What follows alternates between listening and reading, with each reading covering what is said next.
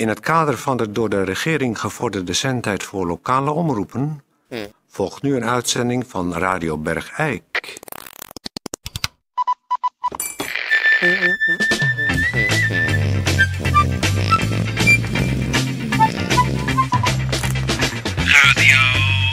Radio Bergijk.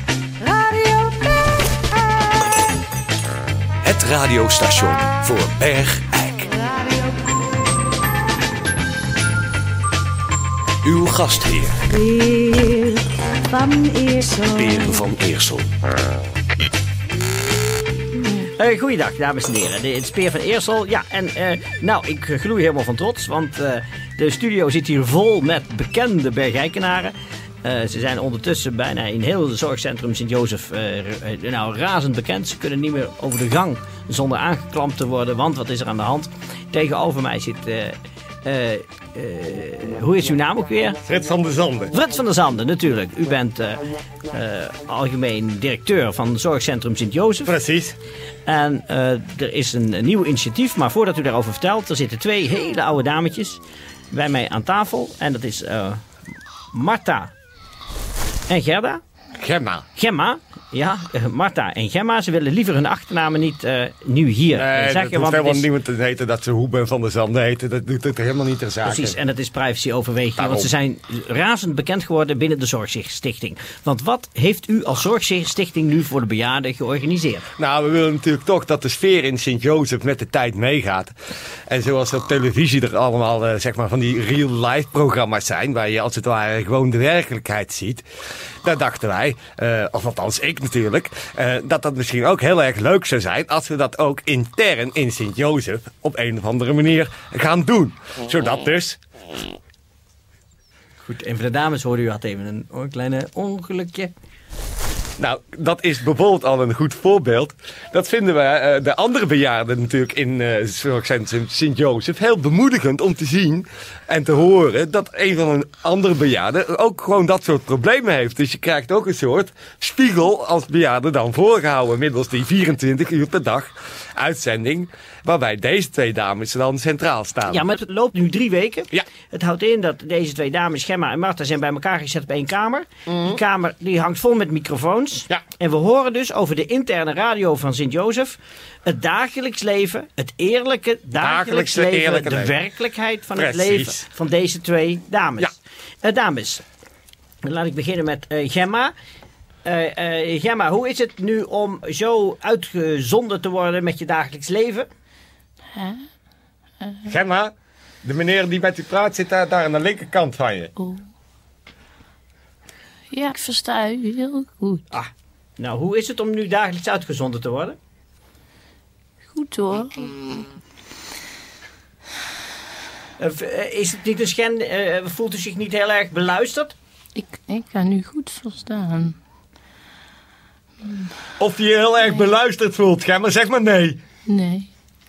Goed, ga even naar Marta. Hallo. Dag Marta. Dag Jongske. Dag Marta, je bent helemaal een bekende figuur geworden binnen zorgcentrum Sint-Jozef. Jij lijkt op mijn kleinzoon. Ach, ja, goed. Nou, knappe kleinzoon heb je dan. Ehm, Zo'n eh, goed, dat was een grapje. lieve jongen. Ja, hoe, hoe, hoe voel je je nu zo je dagelijks leven wordt uitgezonden via de interne radio? Ja. Jij lijkt op mijn kleinzoon. Ja, dat Je zei je al. Echt een leuke jongen. Goed, Ja. dank u wel. Maar, ehm, dames, u bent nu sterren eigenlijk, radiosterren binnen Zorgcentrum Sint-Jozef. Want de, de, ja, het gonst in de gangen over Niet. uw belevenissen. Niet uit mijn sterretje. Uit mijn plassertje. Daar komen die geluiden vandaan. Goed. Ehm,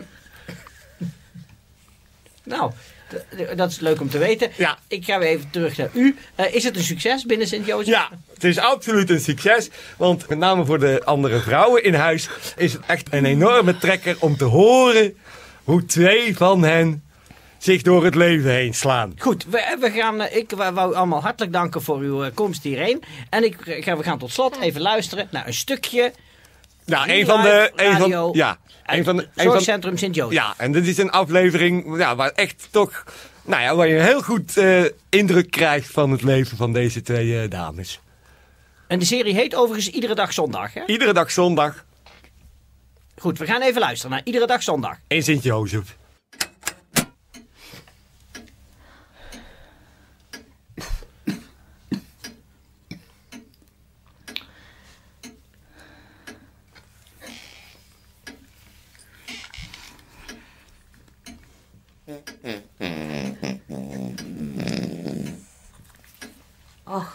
Meidje toch.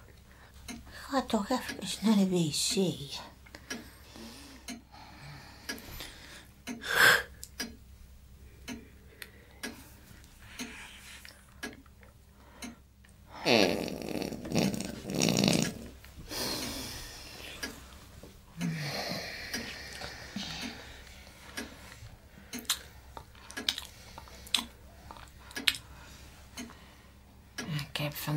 Een hele rare smaak in mijn mond.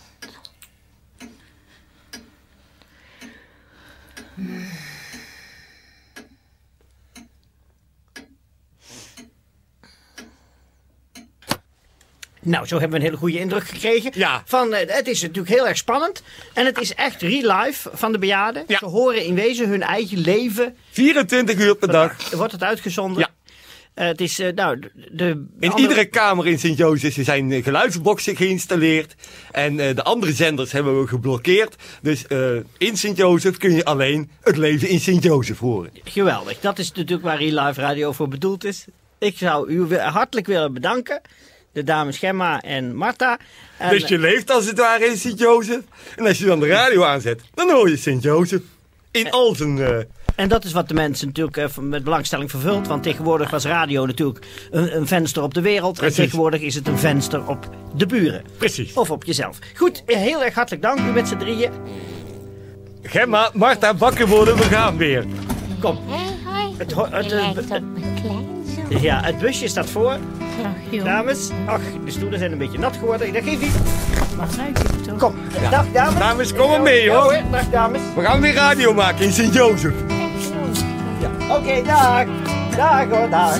Dag. Meneer Eersel. Dag. Dag hoor.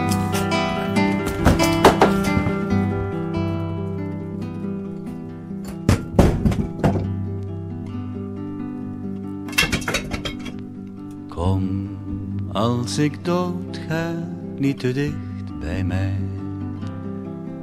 Mijn kinderen, mijn vrienden, allemaal. Sluit de gordijnen niet en laat het licht maar vrij naar binnen. Doodgaan is normaal.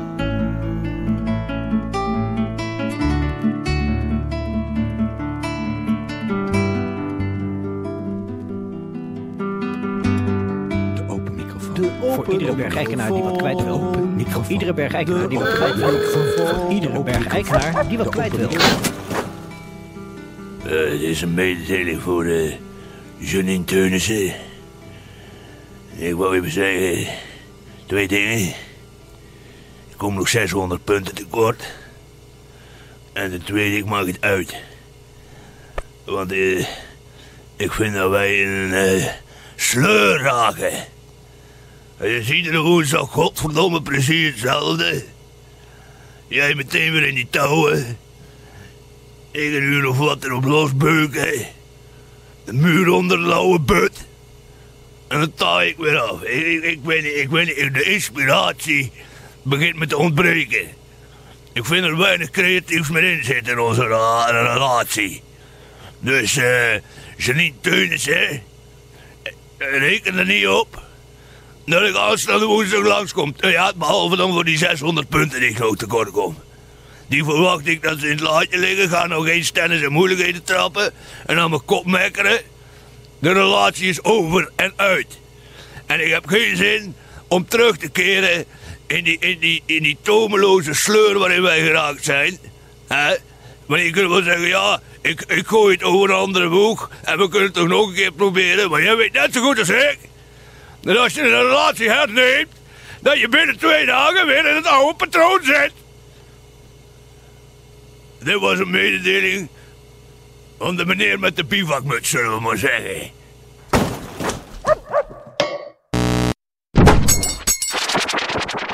Wetenschapsnieuws Bergijk.